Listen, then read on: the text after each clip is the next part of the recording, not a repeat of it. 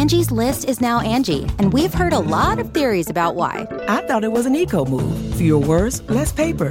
No, it was so you could say it faster. No, it's to be more iconic. Must be a tech thing. But those aren't quite right. It's because now you can compare upfront prices, book a service instantly, and even get your project handled from start to finish. Sounds easy.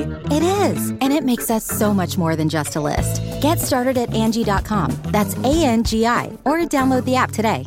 An easy peasy pasta night. From at home in the kitchen, here's Rachael Ray with Rachel on the radio.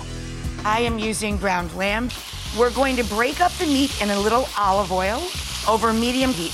So we have fennel, salt, pepper. We're gonna grate in some garlic, a little shallot, start cooking down with the meat.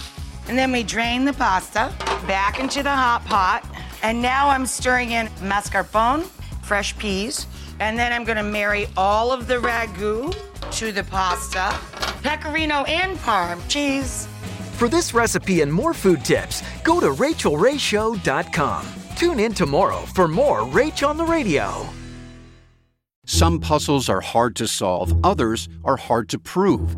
Listen to Blood is Thicker The Hargan Family Killings wherever you get your podcasts. Access episodes early and ad free with 48 Hours Plus on Apple Podcasts.